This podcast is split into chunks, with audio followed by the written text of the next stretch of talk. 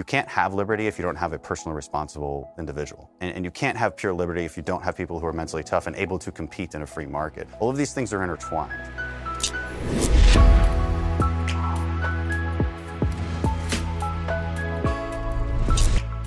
Here we are on the Sunday special, and I'm excited to welcome Congressman Dan Crenshaw. We're going to be getting to all of our questions for Dan Crenshaw, his entire life story, everything you need to know about Dan Crenshaw. We'll get to in just one second. First, let's talk about the fact you're going to die. I know it's, it's a downer. But getting life insurance can feel like assembling the world's worst jigsaw puzzle. It is confusing, it takes forever, and at the end you die. And when you're finally done, it doesn't even look cool. But if you have a mortgage, kids, anybody who depends on your income, it is a puzzle you actually need to solve. And Policy Genius can help you do it. Policy Genius is the easy way to get life insurance. In just two minutes, you can compare quotes from top insurers and find the best policy for you. When you apply online, the advisors at Policy Genius will handle all the red tape for you. They'll even negotiate your rate with the insurance company. No commission sales agents, no hidden fees, just helpful advice and personalized service. And Policy Genius doesn't just do life insurance, they also do disability insurance, home insurance, auto insurance. They're your one stop shop for financial protection. So if you find life insurance puzzling, head on over to policygenius.com. In two minutes, you can compare quotes, find the right policy, and save up to 40% doing it.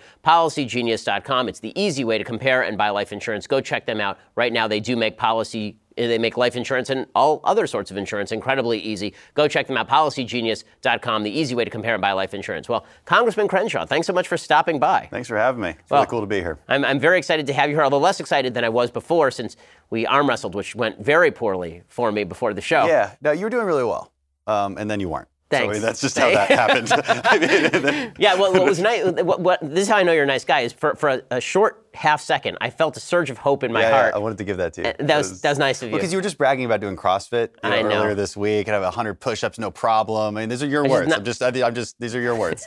this hurts a little bit. This hurts. I mean, I say facts don't care about your feelings, but I didn't say that they don't care about my feelings. Yeah, yeah the feelings matter sometimes. But, well, well, let's, let's talk about, let's talk about how, how you got here. So most people who know you nationwide know you from the appearance on SNL, but I want to start before that. How did you get mm. to Congress in the first place? Because your story is, is yeah. really quite fascinating. Well, the truth is, I never wanted to leave the Navy. So I, I, was wounded back in 2012. I was, and I think people know this story pretty well by now. I was blown up by an IED blast. I, I uh, my interpreter was killed right in front of me, uh, and I was blinded, and um, miraculously recovered through just you know absolute miracles in the operating room.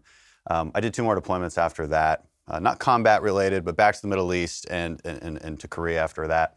And eventually, the Navy realized that I couldn't see very well, and I had to go onto a medical retirement track. Um, so I left in late 2016. Uh, uh, went to Harvard. I know you, I think you spent some time there as well. You know, wonderful place. And uh, I did my master's there. I mean, my wife actually both went in the sense that you know she can take classes with me. It was it was it was actually awesome. a pretty great year. Um, and uh, I, I knew uh, first of all Harvard makes everybody think they they can be in politics and, be a president, especially at the Kennedy School. And uh, and so in the back of my mind, I knew if, if I wanted to if I if I wanted to really have an impact on all of the policy issues that I care about, not just maybe a singular policy focus, uh, that you eventually have to get into politics. But how do you do that? Okay, there's, there's three things you really need.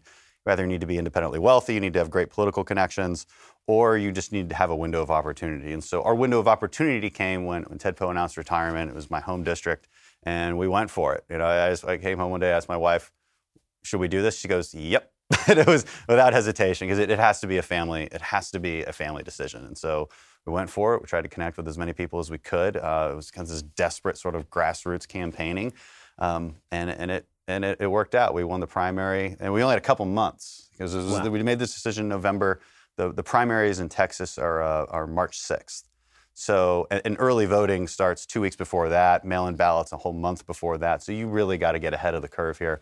Uh, we got second place in that election by 155 votes, and uh, then we were off into a runoff, and the rest is history. So, what actually prompted you to get in the military in the first place? We're of the same generation, we're nearly the same age, yeah. and very few people of our generation actually joined the military. I'm a good example of this. So, you did something that I didn't do, so thank you for that, obviously. But what, what prompted you to, to get into the military? You said you wanted to be in the Navy, and yeah. you were a Navy SEAL, obviously. So, what, what made that happen? Uh, I read a book when I was maybe eight years old uh, called Rogue Warrior. And, and, and, if you talk to most SEALs, this is this is generally their story because the only way you really make it through something like BUD/S is to have wanted it your entire life. There is no choice for you once you get there. It doesn't matter how long they keep you in the Pacific Ocean. Doesn't matter how long they make you run with a boat on your head or how many log or hours of log PT you do. It just doesn't matter to you because it's just something you have to get through. Now you complain about it, you whine about it, but you just have to do it, and that's just our mentality. Uh, if and if you didn't want that your whole life, it's really tough to have that mentality. So I, I most most guys I know have the same story I did. Yeah, it's just childhood dream, and we went for it. And what is the BUD/S program like? For I mean, most of us haven't experienced it, obviously. Yeah. Well, it's just an online course. It's really not, it's nothing like it's like Harvard. Yeah, yeah, yeah. It's, it's just like um, well, uh, it's it, it's it's it's it's a lot of fun, but it's also quite terrible. Uh, looking back on it, we have a lot of fun memories. But so it's six months long. The first two months are called first phase, and the second second phase, and then third phase. First phase is you're not really learning anything except how to harden yourself. All right, how to push yourself way past the limits you thought possible. The fourth week of first phase is hell week. Okay, so you're up for about six days. I broke my leg my first time through. I had to be recycled throughout the entire program. Um, you'd run about 200 miles with these with these uh, with call them IBS inflatable boat systems. Basically, a river rafting boat. You, you, a boat crew of six takes these everywhere with you. You run about 200 miles uh, throughout the course of just that week. Okay, you've been doing it for about a month. Uh, second phase is dive phase. You know, a lot of controlled, what I would call controlled drowning. Um, you know, it's uh, it's uh, well, that's actually some of my least favorite parts of BUD/S. Uh, because they're trying to make you comfortable underwater, trying to make you comfortable in the worst situations possible the bottom of the pool. And um, you get through that, you go to third phase, it's land warfare phase, and uh, they make that painful and difficult for all, a whole bunch of other uh, sorts of, of, of reasons. Um, and even after BUD/S is over, you're not a SEAL yet. You have to go through what's called SEAL qualification training. Now you're really learning, you're really honing some skills. Then you get your trident, and then you go to a team. And then you go through an entire another year or so of training with your platoon so that you are a you are a uh, you are just a, a, really perfect warfighting machine when you actually deploy. It's amazing. So when you decided to join Congress, what were sort of the ideological goals that you had? It's interesting because I, I I have an easy job. I get to talk about politics all day long. I get mm-hmm. to be as pure as I, as I want to be. Yeah. Uh, a, a, few months ago, I was supposed to speak on the Hill. I was supposed to speak actually at Georgetown, and they canceled my speech because there was a big snow day. And so instead, I ended up doing a kind of impromptu session with all the congressional staffers. A couple hundred congressional staffers showed up, and they were you know talking about how much they enjoyed the show. I said, "Well, you guys have the hard job." I feel the same thing about yeah. you. I mean, you, you you have a rough job. Being in Congress means you have to make deals. It means you have to compromise on principle. Mm-hmm. How is that shift between being yeah the ideologue who wants to run for Congress and then actually sitting in Congress? So there's two questions, which is which is what I ran on, and then and then this, this broader question of of how do we how do we maintain that balance between ideological purism and and, and practicality. So uh, I, I, I tried to run on things that I knew I could at least fight for in a, in a, in a, in a very real way. I ran on border security. Uh, I ran on the debt, things I really care about, mostly because of how old we are, right? I, and I believe this is, this, and also I think this is something that reaches across party lines when speaking to people our age. I've noticed that. Uh, I, I, ran on the third rail of politics, you know, entitlement reforms, uh, because it's, it's going to crush our generation. It, it, and, and that actually speaks to a lot of young people. So I talked about that a lot, a lot more than most politicians think they should. Um, and, and, and, and actually, and I was rewarded for it, you know, for, for just being honest about these things. Um, I ran on flooding issues. Now that's a unique local issue to Houston. It's not really partisan, so it doesn't really require any kind of purism uh, there. But th- this broader question, and uh, like you said, and, and, I think what you're getting at is, is, you know, how do we deal with conservative media? How do we how do we deal with people who who only want you to support the president no matter what, uh, and or, or, support certain ideals no matter what, never vote for anything, um, and, and, then trying to balance that in, into some kind of practical sense. And I think the solution for politicians is just be open about it. Just be open about why you're voting a certain way, like what pressures you had to face and to get that. And I think voters are more willing to listen than a lot of politicians realize. Um, and uh, so, I mean, just honesty, knowing why you believe what you believe, and, and, knowing and knowing why you can't quite get there, being able to take that, you know, win a few yards as, as opposed to a, to, to a hail mary touchdown. I, I, think is important for us to do, but, uh, it, but and, and simultaneously doesn't require us to let go of those fundamental principles that drive us there in the first place. So, what do you think are the fundamental principles that drive you? What's what's your political philosophy? What's your brand of conservatism? Um, the I, I, would say the things that make our our country sustainable. Right, and I, I, like to put it in very simple terms like that. So, what are the things that make a country sustainable, and and, and give it longevity? And, and really, they're, they're, the greatest ideas we've ever had. They, and, they were, and they were written down in the Declaration of Independence and the Constitution. So these ideas of limited government and local control, right, where we have a diverse set of opinions and preferences across this country, and the only way to maintain that without it boiling over is, is to give people local control. Okay, that's a very conservative answer. That's basically what I'm talking about is federalism, right? But I like to talk about these things in ways that people understand because if you just say federalism and limited government, a lot of liberals just turn off, right? That's just a conservative talking point. I don't want to hear it. Okay, so we have to boil this stuff down a little bit better than I think we, we normally do.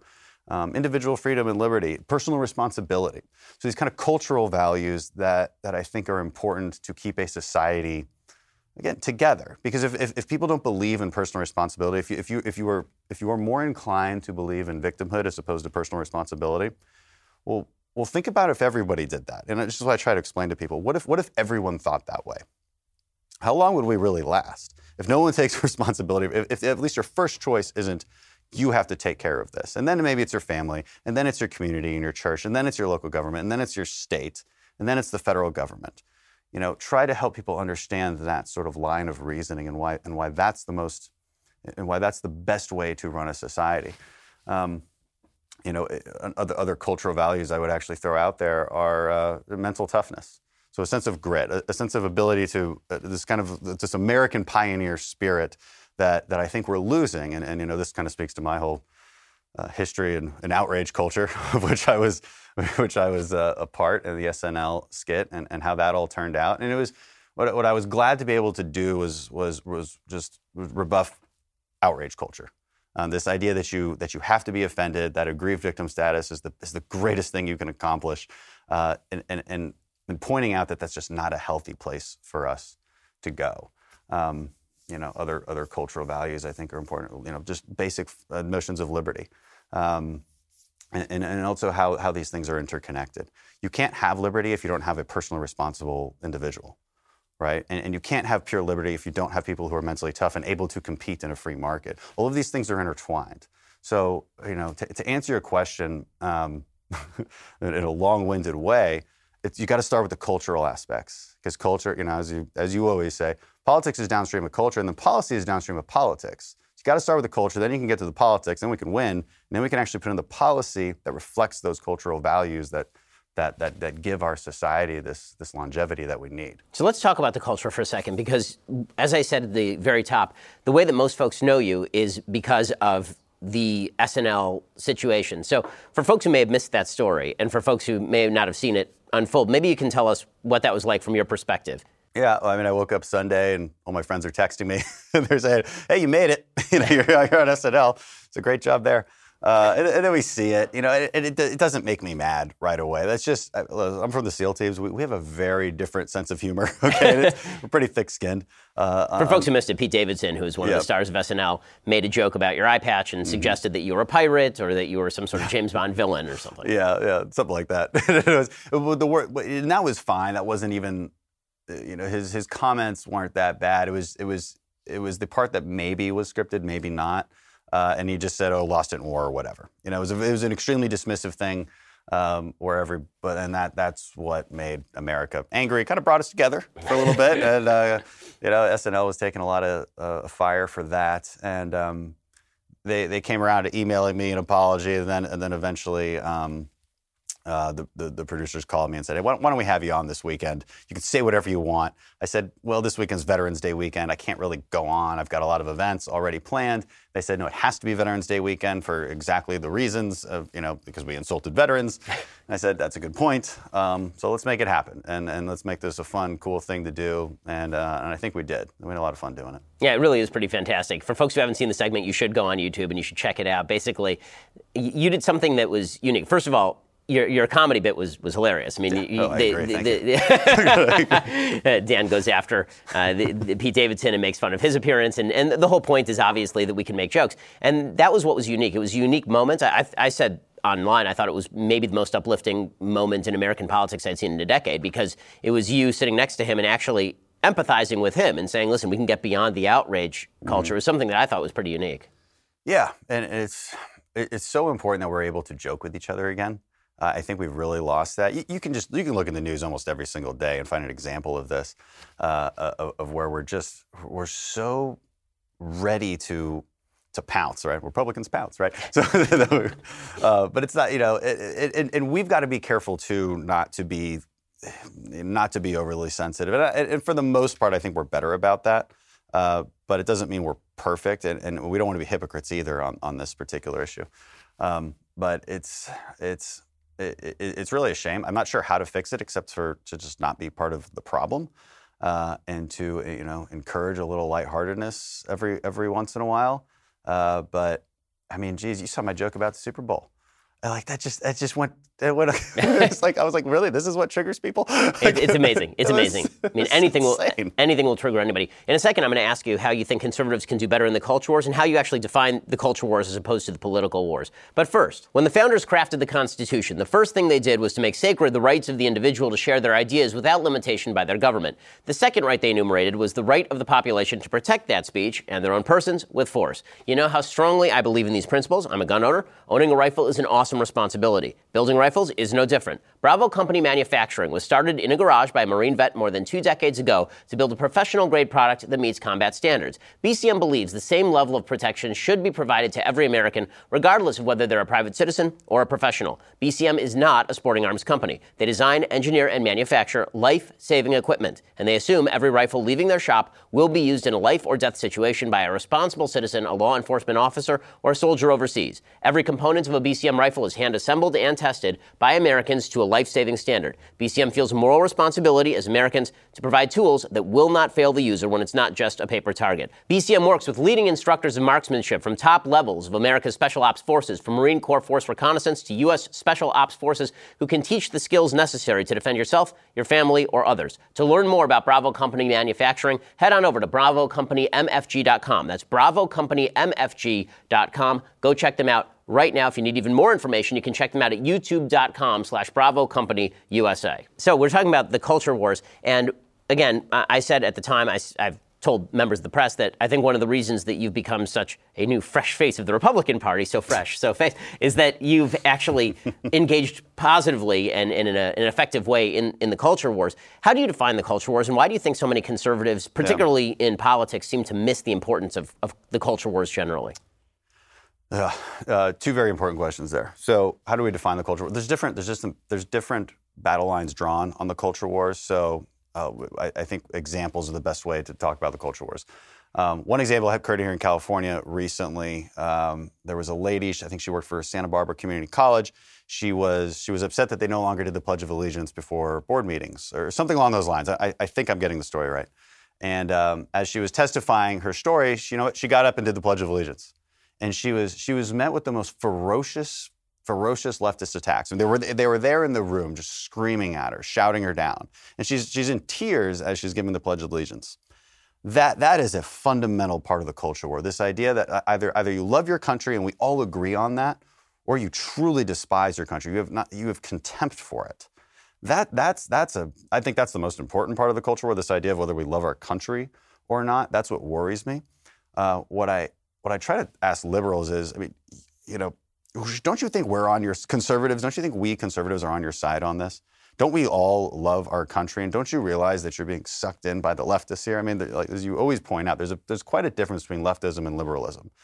Um, my worry is that liberalism opens the gates to leftism, right? And it, because it's not bad to be concerned about income, income inequality. It's not bad to care about the poor it's not bad to care about equal rights and, and justice and all of these things. That's not a that's not a fundamentally bad thing to do. Um, but but I what I what I want liberals to understand is that it does give way to these things. It does give way eventually, um, if given free rein, to leftism, the kind of things we see there in the culture war. You know, I think other aspects of the culture war. Um, you know, I think you see it on campus all the time. You know, whether free speech is a, is a fundamental right or not.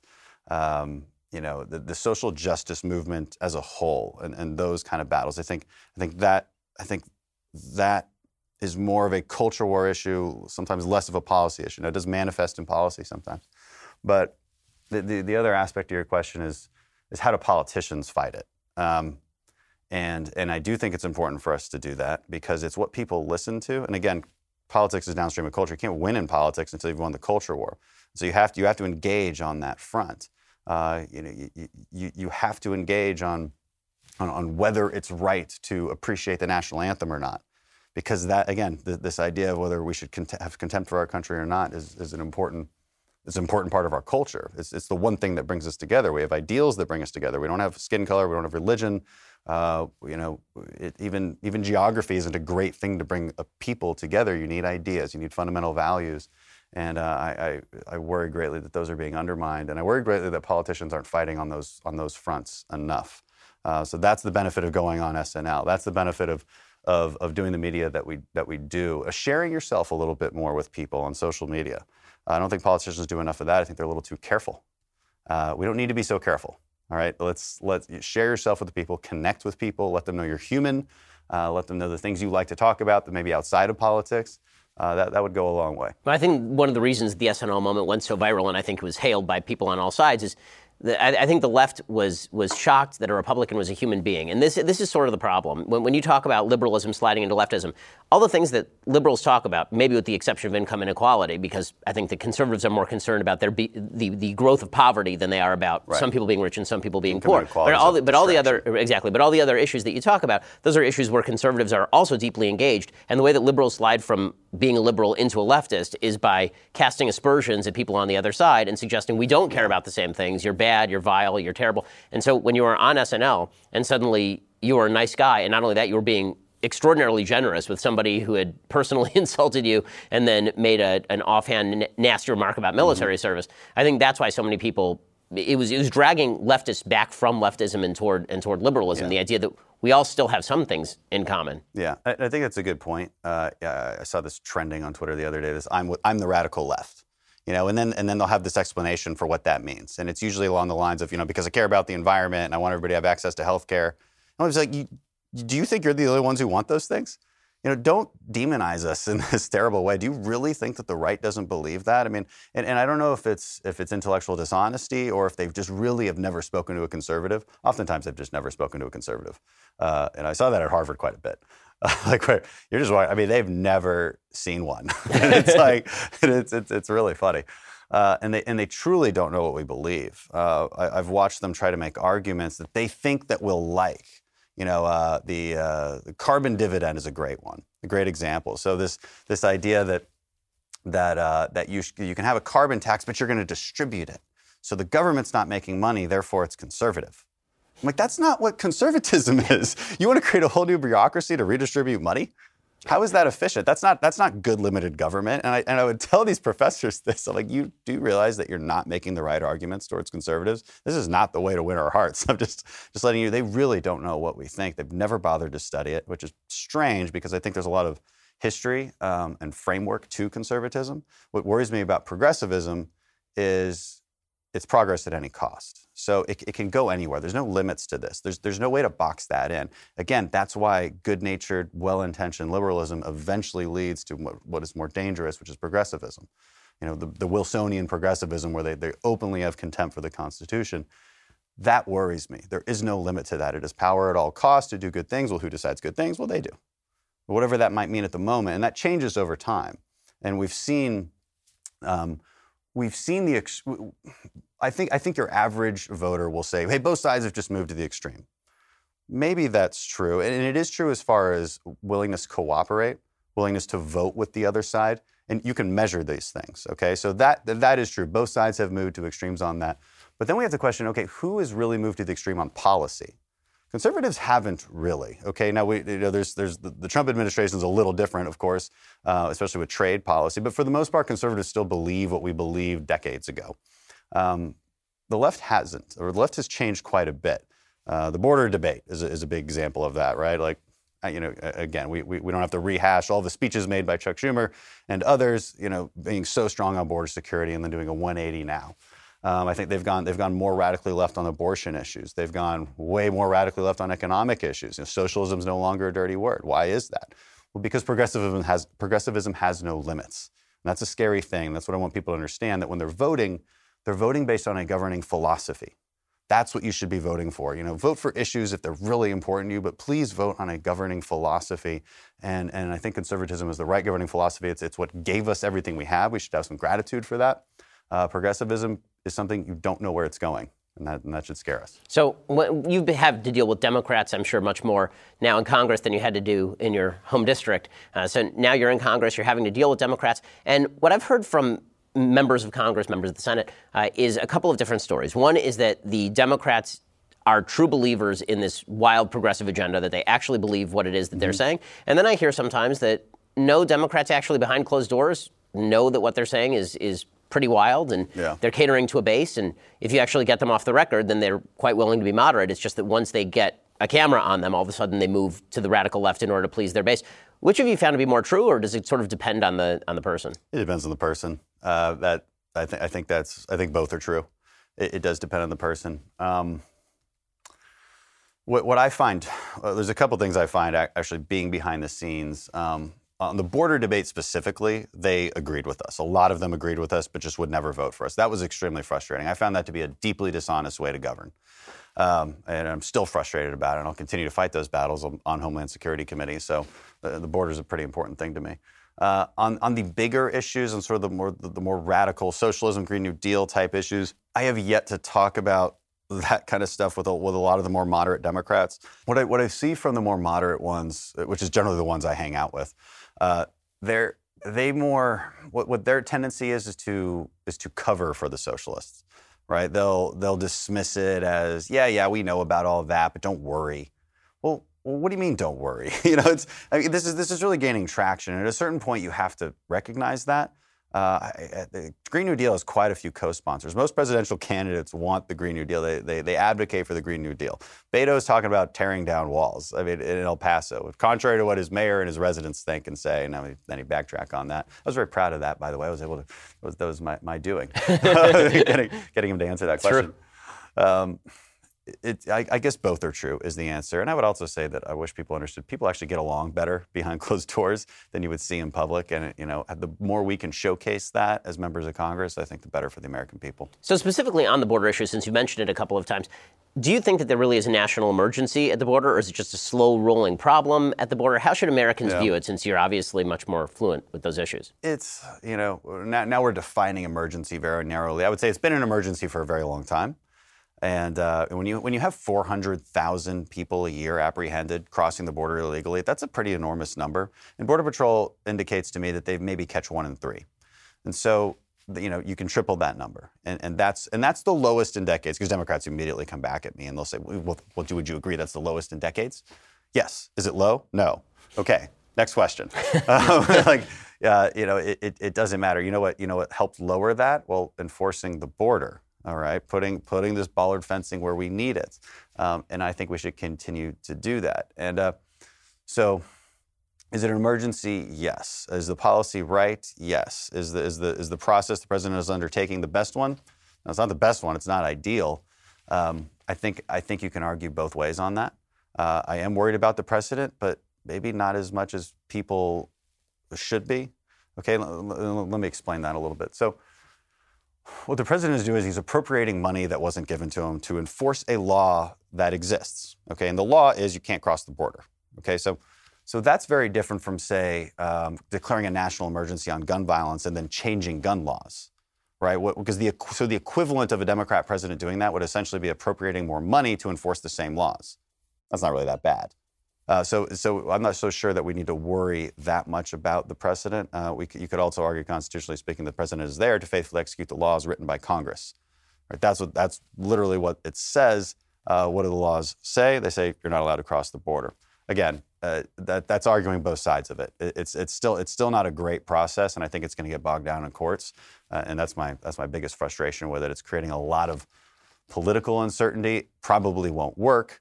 Um, and uh, I, would rather continue to fight this in Congress because I think we eventually started winning the messaging battle. I think we were losing that for a long time.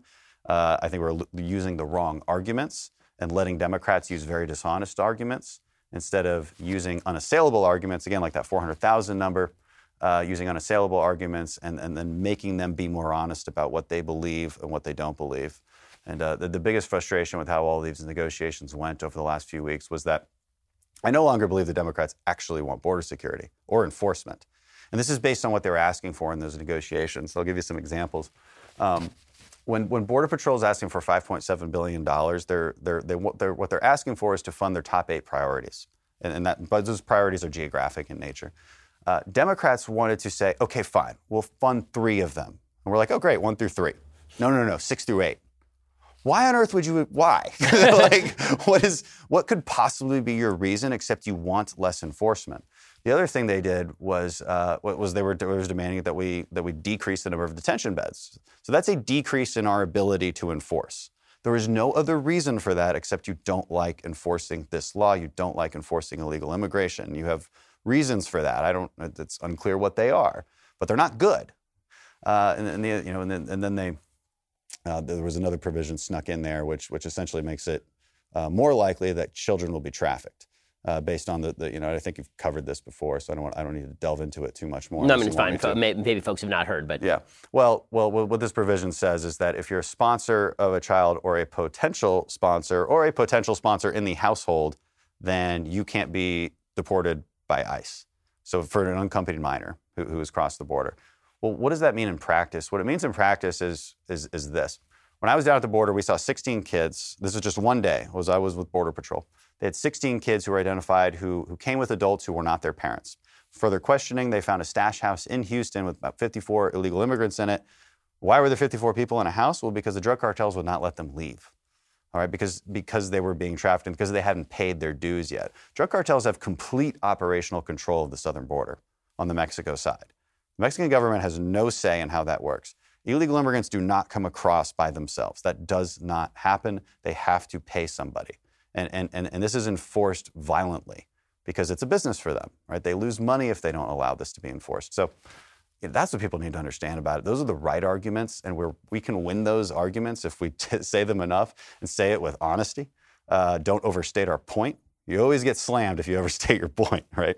So um, that's what I try to do on the border debate. So I want to ask you about the budget committee and your work there. Before I get to that, I, I do want to ask you about again. It, it, must be tough to be in Congress. It's, it's a rough job, and it's a rough job because number one, you have to deal with people you disagree with all the time who are sometimes being honest, sometimes being dishonest, and the other fact is that you get a lot of flack from the outside. Mm-hmm. And I've found myself, you know, really thinking a lot more in recent years about as influence has grown about how to wield that influence when it comes to members yeah. of Congress because there is a tendency to call for people's heads if they don't do exactly what you want, yep. and that's yeah, I, I, think unfair that, to a lot of politicians.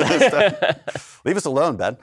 Um, it, it, it, does happen. So I haven't been in politics that long. I haven't dealt with this very much, but I certainly see it. I see how it can work. Um, there, and there's, there's, there's really two separate movements in the conservative movement that that do this, right? There's sort of the more there's the more Puritan um, conservatives. Again, people I pretty much agree with on just about everything but they don't want you to vote any other way. They don't want you to make any deals. They, they want a touchdown. They don't want you to move the ball forward a few yards. That's not acceptable. Uh, that's what hurt us, by the way, I think, in the last couple of years with healthcare and with, uh, and with the border issues. So that's a problem. Um, you know, you've got to let us work. And you've got to understand, too, that these politicians aren't selling out to the swamp, whatever that means. I was asking, what does that mean? and nobody can tell me. Like I, I, don't know what it means to sell out. Okay, the reality is is that most members of Congress are are, are well, they're catering to somebody, yes, but it's their constituents, because that's the people who vote them in. You know, so it's not as it's this this this idea of it this being this corrupt place. That's that's just not entirely true. It's not what I've seen. I'm not saying it can't happen. I'm just saying I haven't really seen it. The the other the other um, the other element of uh, of what we deal with is is this need to support the president no matter what. And again, I support the president on pretty much everything. Uh, there's there's a couple things I disagree with, and I'm very open about that. Uh, just had a piece in the, in the Wall Street Journal about this, about how how much I disagree with pulling out of Syria, uh, and I disagree with his trade policy because it's bad for my district. So that's fine. That's fine, and, and, frankly, he's fine with it. He understands that. You know, it's I, I think as as time has gone on, too, he's going to get more comfortable in the executive position, and uh, I think we can openly disagree about these things. But, uh, but there's certainly a sense, even among my voters, and they'll say, you know, we just get this sense that the, the, the, the Republicans just aren't supporting the president. And I'm like, why? Why do you think that?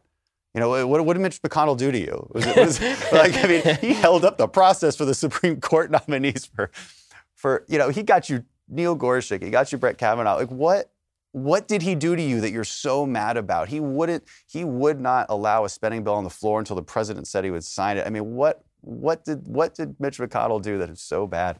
And, and I get that they don't do everything perfectly. I'll tell you, I fully agree, but but we have we, we have to be a little more careful with eating our own. It's it's not exactly what you think. And, and this is and this goes back to remember my cultural values of mental toughness and discipline. part of that is is always stopping, counting to ten, and saying, "Is there more to the story? is there more to the story? Can I breathe? Can I breathe and, and have the mental fortitude to say there might be more to this than I think?" I want to dig for a second on the issue of the swamp. So you mentioned the swamp, and I, I, tend to agree with the idea that it's not that Congress people are being randomly paid off by evil yeah. corporate paymasters who yeah. smoke cigars and look like me. But in any case, uh, the, that that seems to be a prevailing myth that, that everybody yeah. in Congress just wants to go to the cocktail parties. And I've never been to one of these cocktail parties. They are supposed to be unbelievable. I keep hearing about these amazing cocktail parties. Frankly, sitting with a bunch of Congress people having cocktails sounds about like the worst evening I could ever possibly have. There's no fun cocktail parties, and if there are, I haven't been to any. You know, it's just it's yeah. I mean, there's lobbyists. You get to know them, sure. Um, you're with other members of Congress, but it, it's just not what people think it is. It's. I mean, how does that speak to campaign finance? So AOC, I know, was getting a lot of attention yeah. because she did a questioning on campaign finance where she basically suggested that anyone who takes any sort of mm-hmm. lobbyist money uh, is in the pocket of the lobbyist. It's always seemed to me, having dealt with right. at this point, you know, probably almost 100 members of Congress, that what actually happens is lobbyists tend to find people who already support their agenda and then they contribute to their campaigns because they like to see those people in Congress. But where do you come down on the campaign finance? Yeah. Um, well, you know, first of all, it seems like they're, they're, they're fine with a very transparent corporate PAC money. Or they're sorry, they're not fine with that, which is very transparent, but they're totally fine with ActBlue, which is extremely hard to to to um, find the origin of, you know, and that's and so I don't I don't see how you can you you, you can um, balance those two ideas, but they do. Um, here, here's, here's, here's what a corporate PAC is. First of all, it's a bunch of people who work for a corporation who pool their money together and then donate. Okay, and the max they can donate is $5,000. All right, so can I be bought off with $5,000? The answer is no. like it's just, it's very simple no. Um, and you're absolutely right. They, they only come to you if they already agree with you. And, and you know, then we might have more detailed discussions on, okay, like what are we, you know, what issues do you guys care about? Can I get behind that? No, yes, maybe, probably not. You know, that that's it's a very it's a very simple conversation. But the reality is, is they just don't wield the power that people think they do. Um, they, they, they bring up issues that you never would have heard of otherwise, and I don't I don't fundamentally see a problem with that. Uh, it's it's very it's this is a very strange attack on on corporations. And again, this goes this goes back to the culture wars, right? Like, do we want to punish success? Do we or, or, or, do we do you believe in socialism or do you believe in the free market? All of this stuff can always be traced back to the culture war. It, has always puzzled me the idea that money is in complete control of American politics, and that if the NRA signs a check, it's because they bought somebody. If that were the case, don't you think the NRA would just go bribe every Democrat, and then we could get right? That's a good point. Like, or, or yeah. that the, or that NARAL pro-choice America would come bribe every Republican. Right. Well, I want to get to your work on the budget committee. So you said you campaigned on entitlement reform. That's an amazing thing. Uh, I wonder, is that ever going to happen? Because you know, I look at the situation, people love their entitlements. Two thirds of the American budget every year constitutes entitlement spending, and it's mandatory. Uh, it is not discretionary spending. Do you ever see a future where there's a restructuring of entitlements, or are we going to go the way of Europe and basically we'll have an economic meltdown and then we'll have to take austerity measures? Well, uh, Medicare goes insolvent in 2026 and Social Security goes insolvent in 2034. Uh, I, I really hope we deal with it before then. Uh, because here's what that means. You know, when Social Security, for instance, goes insolvent, that means that benefits auto- automatically get cut. That's what happens according to current law. Well, what's instead going to happen? Because we're not actually going to cut benefits to seniors who are relying on those things. Well, they're going to tax us. They're going to tax my generation, your generation, and uh, they're going to tax us pretty heavily. And we're going to be told that it'll be fine for a little while. Then they're going to have to tax us more. Okay this is a completely unsustainable program. Now, but the question is, are we going to fix it? Well, I'd like to. I'm going to keep fighting to fix it. Uh, Democrats have no interest in fixing it. That, that, that's, that's a real problem. They, again, we fundamentally disagree on why there's a debt. That, that's a real problem. We fundamentally disagree on the facts, and that's what I get out of these budget hearings. Um, Democrats honestly believe that history began two years ago with President Trump, and history began with the tax cuts. And they will actually argue that the reason we have bad deficits is because of these tax cuts. Okay, well, let's look at the numbers on this. Without, without the tax cuts, in about 10 years, we'd have around $32 trillion in debt. With the tax cuts, we have about $33 trillion in debt. They are, they, those are not causing the debt. I mean, it, this is real simple numerical, uh, uh, some numerical evidence that we can look at to prove that. Um, but they believe it, and they'll hammer that, and they'll hammer that. And we'll say, listen, 70% of spending is, is mandatory spending. That's Social Security, Medicare, Medicaid, interest on the debt um, some other entitlement programs as well. Uh, things we can't control, things we, we, we, refuse to vote on. and that's a real problem. I mean, that's that's the issue. Okay, how can we get to a point where we actually vote on these programs? Because the thing we fight about constantly every year, and again going back to like what we're held accountable for by these by, by conservative groups is 30% of the budget. That's that's you know we're, we're fighting, and it's worth fighting over. Don't get me wrong, but that's not what's causing our, our future $33 trillion debt. It's mandatory spending. It's, it's increasing healthcare costs and, and it's a completely unsustainable social security system. And, and again, I think we can reach out to younger people our age and get them to vote Republican based on this issue. And I'll, and I'll just be very honest with them when I talk about it. Say, listen, we have to raise our retirement age. We're living longer. We have to. I shouldn't be retiring at 67. I would like to. I think that would be great. I want to live in this utopia that you're always talking about, but it just can't happen. so let's actually make the hard decisions. Again, back to the culture. Like what are we willing to have the mental fortitude and personal responsibility to make the hard decisions so that we can live in a sustainable society, a society that has longevity? That's what it always comes down to. That's connecting the policy with the culture, but you've got to get the culture right first. One of the things that's been obviously disappointing to watch is the newfound embrace by the radical left and of many young people of socialism full scale. They call mm-hmm. it democratic socialism now, which is, I guess, a soft version of socialism where you use capitalist infrastructure and then build a bunch of socialist institutions on top of it. Yeah. Why do you think the newfound warmth for socialism in a time where capitalism has essentially cured extreme human poverty, where free markets have generated the capacity to literally buy any to- anything and have it at your door in two days, thanks yeah. to thanks to Jeff Bezos and Amazon. Yeah. So, why do you think so many young people are buying into the, the lies of, of socialism?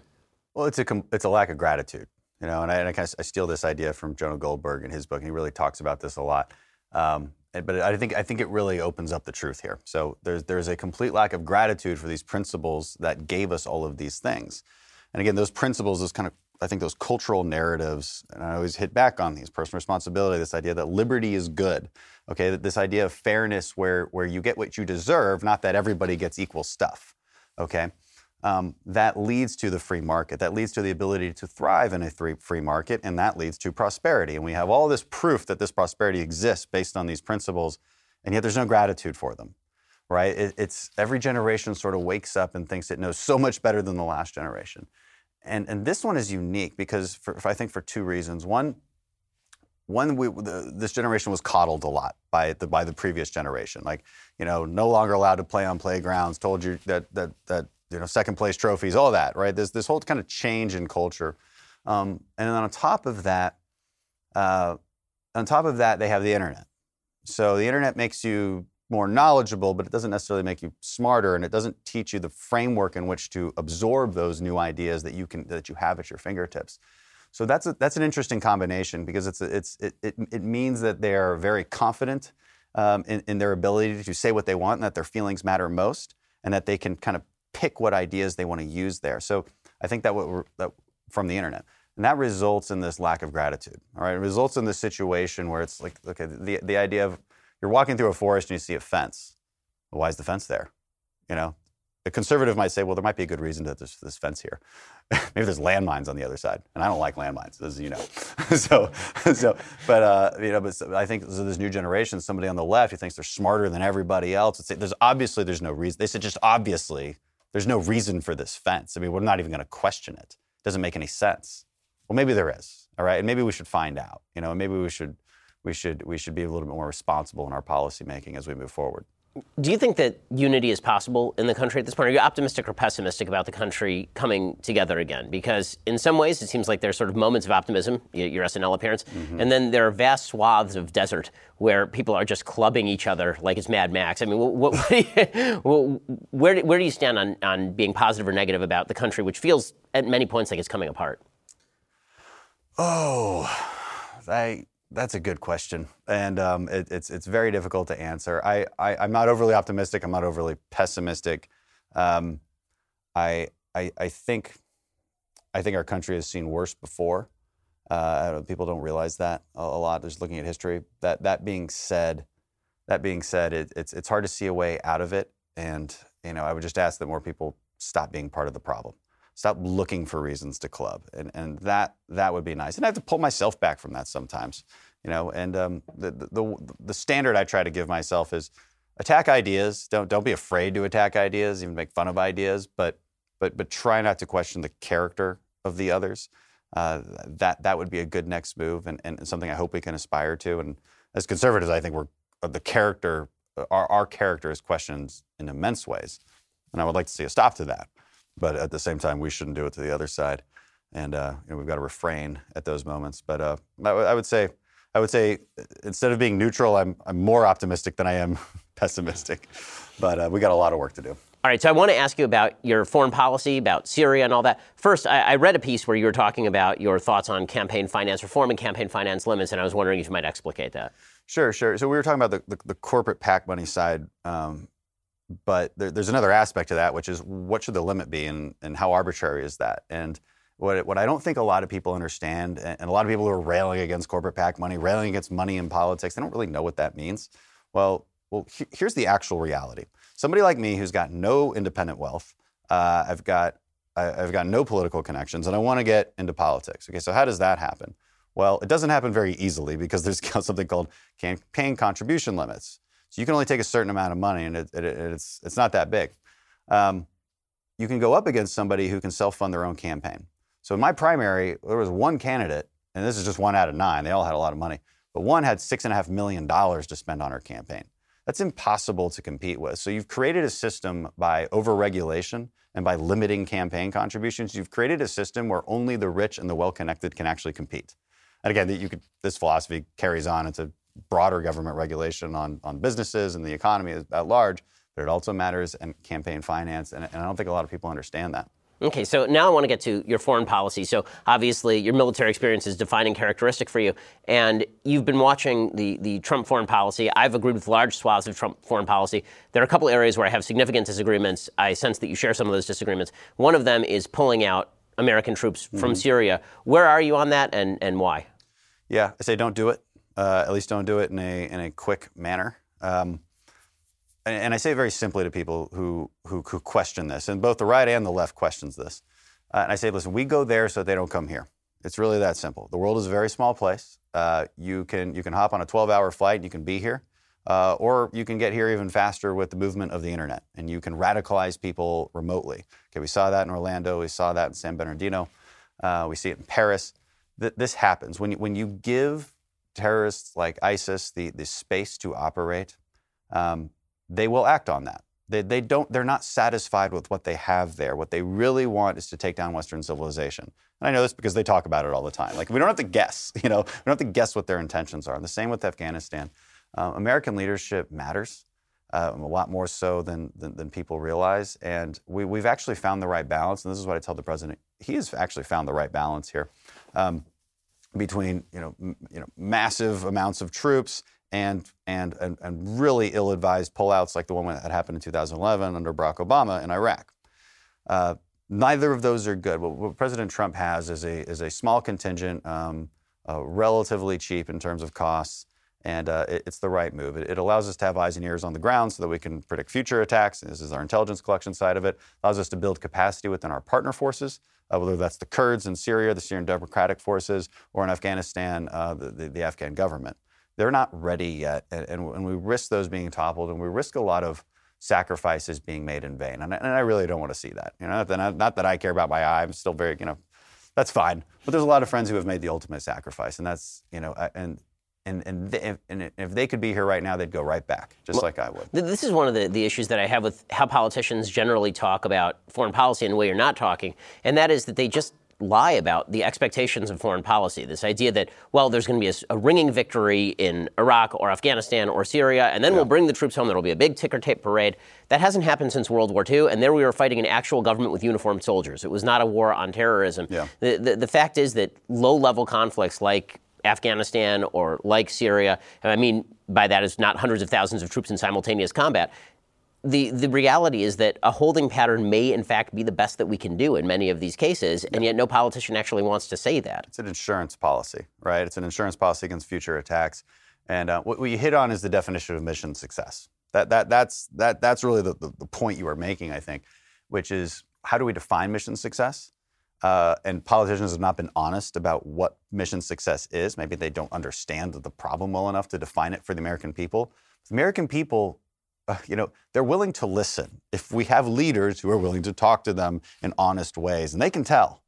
All right, and uh, and so I don't define mission. You can't define mission success in this case as as beating a a, a well-defined group in a territory, right? So just kind of your your typical warfare where there's there's you know people wearing uniforms and, and such. You know, there's no head of state to to negotiate with here. This is different. Uh, this is an ideology that you're battling, and it requires presence in order to battle it. Um, and it requires building capacity amongst your partners. And mission success is actually every day that we don't have another 9 11. That's mission success. And I, and I think that's what politicians need to be more honest about. So you've been dealing with, with President Trump, as everybody has. He's sort of become the star around which all politics apparently revolves. If you had to grade the president on his performance so far, h- how would you grade him? Well, pretty. I, I, I grade him pretty high as far as policymaking goes. As um, you know, again, there's only a couple things I really disagree with, and that's the pullout from Syria and Afghanistan, and uh, and a lot of his trade policy, and, uh, and and not that I don't see and understand where he's trying to go with his trade policy. It just hurts my district. That, that, that that's the reality. It's it's not workable for for, for my constituents. Um, but overall, pretty good. You know, I don't know about a grade. I don't like grading things. Uh, but I would say overall pretty good. Uh, I like how open he is to, to members of Congress. You know, he, he does listen. Uh, it's a very open White House. And I think that I think he should I think he should get some uh, some accolades for that. Uh, unfortunately, I think again I'm still very passionate about the border issue. I think he's absolutely right on the border issue, and I think, but I do think we could have done a lot better job as a whole a lot better job negotiating that and a lot better job messaging that. And the fight's not over, though, so we still have a chance to come back from that. So, for people who are skeptical about Congress, particularly among Republicans, the Republicans basically have a theme, which is when Democrats are in charge, we stop them, and then when we, we are in charge, then Republicans pass a tax cut, and that's pretty much what we do. Uh, so, w- what would you say to people who watch Republican Congress and they're constantly disappointed by you know all the promises to defund Planned Parenthood, to end Obamacare, to secure the border? People who look at President Borders struggling with, with the border now and say, where were you in 2017? Like, why wasn't this the top yeah. issue in 2017? Why are we doing this now? The Democrats have taken over over Congress. What would you say to folks? Are we are we getting it right when we criticize Congress? or Are we getting it wrong? Um, a lot of those criticisms, I, I, think, are correct. Yes and no. So, uh, the, on the border deal specifically, yes, uh, you, you should, we should we should we should have some self critique there. We could have done better. I wasn't there, so you know, not my fault. but but, uh, but but it was uh, it, it, it, always goes back to this idea of you're trying are you trying to do a hail mary or are you trying to have a win? And boy, I think every Republican would go back to those deals being made right now and just and and, and, absolutely make those deals that, that were that were going on back then. There's a lot of inside baseball there that even I don't really understand, just again because I wasn't there. Uh, but it's but it's very frustrating to voters because, um, and, and and I think here's why because a lot of politicians they go into office and I think they overpromise. I think they forget to inform people that you need 60 votes in the Senate for a lot of things, right? And they and so a lot of people don't realize things like that. Uh, so they so they go in thinking, well, you have a majority, so what's the problem? Get it done. You have a majority, and, and you're all supposed to be exactly the same too. Well, first of all, not all Republicans are the same. They cater to different bases. Okay, I can be pretty conservative. I am pretty conservative. That's just how I'll vote. Uh, but I, I have to be understanding of some other Republicans who don't have those kind of districts. And they, and in the end, they're not selling out to anybody except their own constituents, which is kind of the whole point of representative democracy. So, um, you know, I, I, I, want voters to be able to understand that, um, understand that I will fight for the things I said I was going to fight for, I also try not to overpromise things uh, that I just can't get done. And, and again, when you campaign, it's up to you as a good politician to just be more honest with your voters about what's realistic and what's not, and they can take it. Again, they can take some honesty and some authenticity. It's okay. We don't have to be so cagey and, and, and programmed all the time.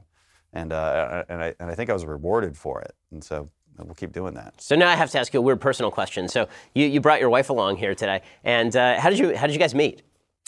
So we met through a friend in San Diego. I had just come out there uh, uh, to start BUD/S.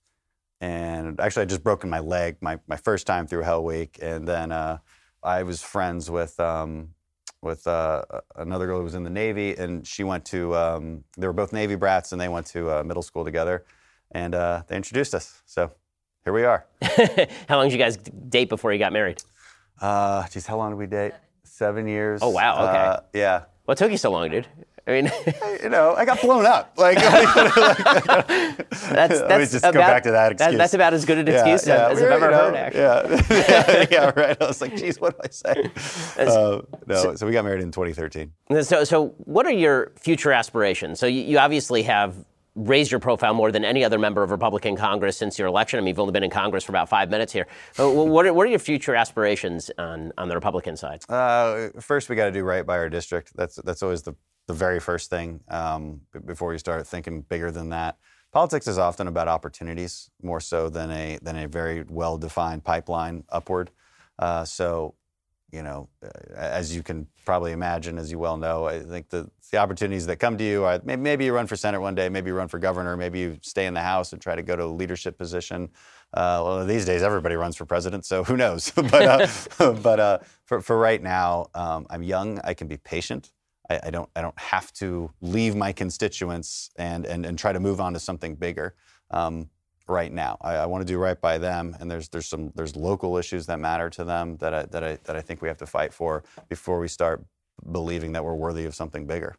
H- How have you been treated by the media after the SNL thing? Obviously, there was a lot of warm media coverage. My experience with the media has been every time uh, there's a bit of warm media coverage, it is immediately followed by a piano being dropped from, from a high story. What's been your experience with the media since the uh, SNL stuff? Yeah, it's not terrible, um, but it's not great either. You know, it depends on which parts of the media, of course. Uh, obviously, conservative media, I'm still, you know, we're, we're still friends, and that's good. I like to keep it that way. And uh, I think your more mainstream media hasn't hit me hard in any way. Your CNNs, even your MSNBC, I mean, Morning Joe had me on. It wasn't, you know, they didn't, they didn't, they didn't try to, you know, give me a right hook or anything. It was, it was okay. Um, you know, but then, but then you do something like make a joke about the Super Bowl and, and you joke about the 70% tax rate. Oh boy, they will come after you. like that was the funniest thing. Yeah, that, that, that was an absurd thing. For people who missed it, AOC tweeted something out about, well, she, she'd, she'd been suggesting a 70% tax rate for people making above $10 million. And after New England won the Super Bowl, Dan tweeted out that the that New England should redistribute its its points or its Super Bowl, yeah, so, something we should, like we should, that. We should tax the Patriots at 70% to make the NFL more fair and equal. Right, and then she tried to explain marginal tax rates. The, the, the joke went completely over her head, which which seems to happen a lot. I mean, which is which is amazing for a woman as brilliant and, and well informed as, as AOC. It was, it was such a strange thing that I, of all the things that I thought would trigger the left, I mean, that one, wow. it was, you can't joke. You can't joke anymore. Well, th- this this is one of the, the things that I think has, has made you popular, and I think it's one of the things that the left can't handle is that you do have a sense of humor, you are good natured. What they actually want in Republicans is people who look mean, who look nasty, and who are Yeah. going to get angry at every single problem here. That well, that well, that that's a good point to, to touch on. Actually, um, they they do want us to be old white guys. That's what they want. Um, they they targeted our uh, our female candidates in this last election heavily. You know, uh, Young Kim in California, Mia Love um, was targeted heavily. Um, uh, Katie Arrington out in uh, South Carolina. So you know, they they they they they don't want us to be anything else but um, but old white guys, and that that's a problem. It's a problem for us. We need to identify that. We sh- we should. We, we should be more diverse only because it's it's helpful to our message if we have different kinds of people messaging it, and I, and I think that's important. Um, again, you know, we don't like identity politics, and ideas matter much more than that.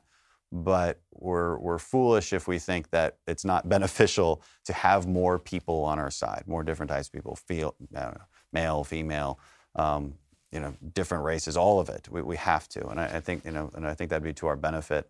But uh, Democrats certainly don't want that. They don't want us to be funny. They don't want us to be good people, um, and uh, they'll they'll they'll hit you in, in very in interesting ways, as I've noticed.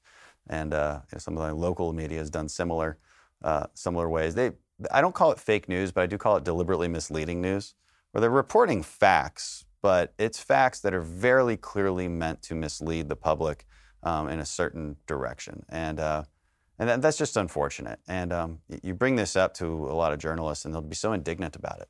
Like, how could you possibly say that? How could you, we are the press? As if they're the they put themselves on this pedestal that is really, is really unbelievable, and I, and I don't quite understand. I don't know. I mean, you're part of the press, maybe. It's my fault. Yeah. Uh, so, in, uh, in a second, I want to ask you one final question. I want to ask you about what you think is the biggest problem facing America that's solvable. 'Cause some of these things may be intractable. What do you think is the biggest solvable problem facing the country? I'm going to ask that question to Representative Dan Crenshaw, but to hear his answer, you actually have to be a Daily Wire subscriber. To subscribe, head on over to dailywire.com, click subscribe. You can hear the end of our conversation over there. Well, Congressman Crenshaw, thanks so much for stopping by. I really appreciate your time, and thanks for all you're doing, and thanks for all you have done. Really Yeah, appreciate It's it. It's awesome to be here, Ben. I'm a big fan, so this was a pretty cool honor. Okay, thanks a lot. Thanks.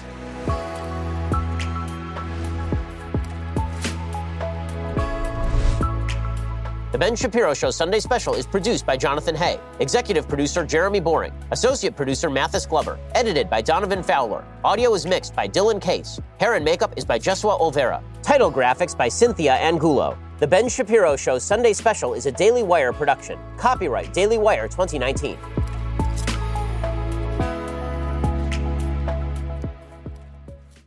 We'll get to more on this in just one second. First, Pure Talk believes in American values, and that free should mean, you know, like free. So when you switch to Pure Talk today, you'll get a free Samsung 5G smartphone. There's no four line requirement, no activation fee, just a free Samsung that's built to last with a rugged screen, quick charging battery, and top tier data security. Qualifying plans start at just 35 bucks a month for unlimited talk, text, 15 gigs of data, and a mobile hotspot. Pure Talk gives you phenomenal coverage on America's most dependable 5G network.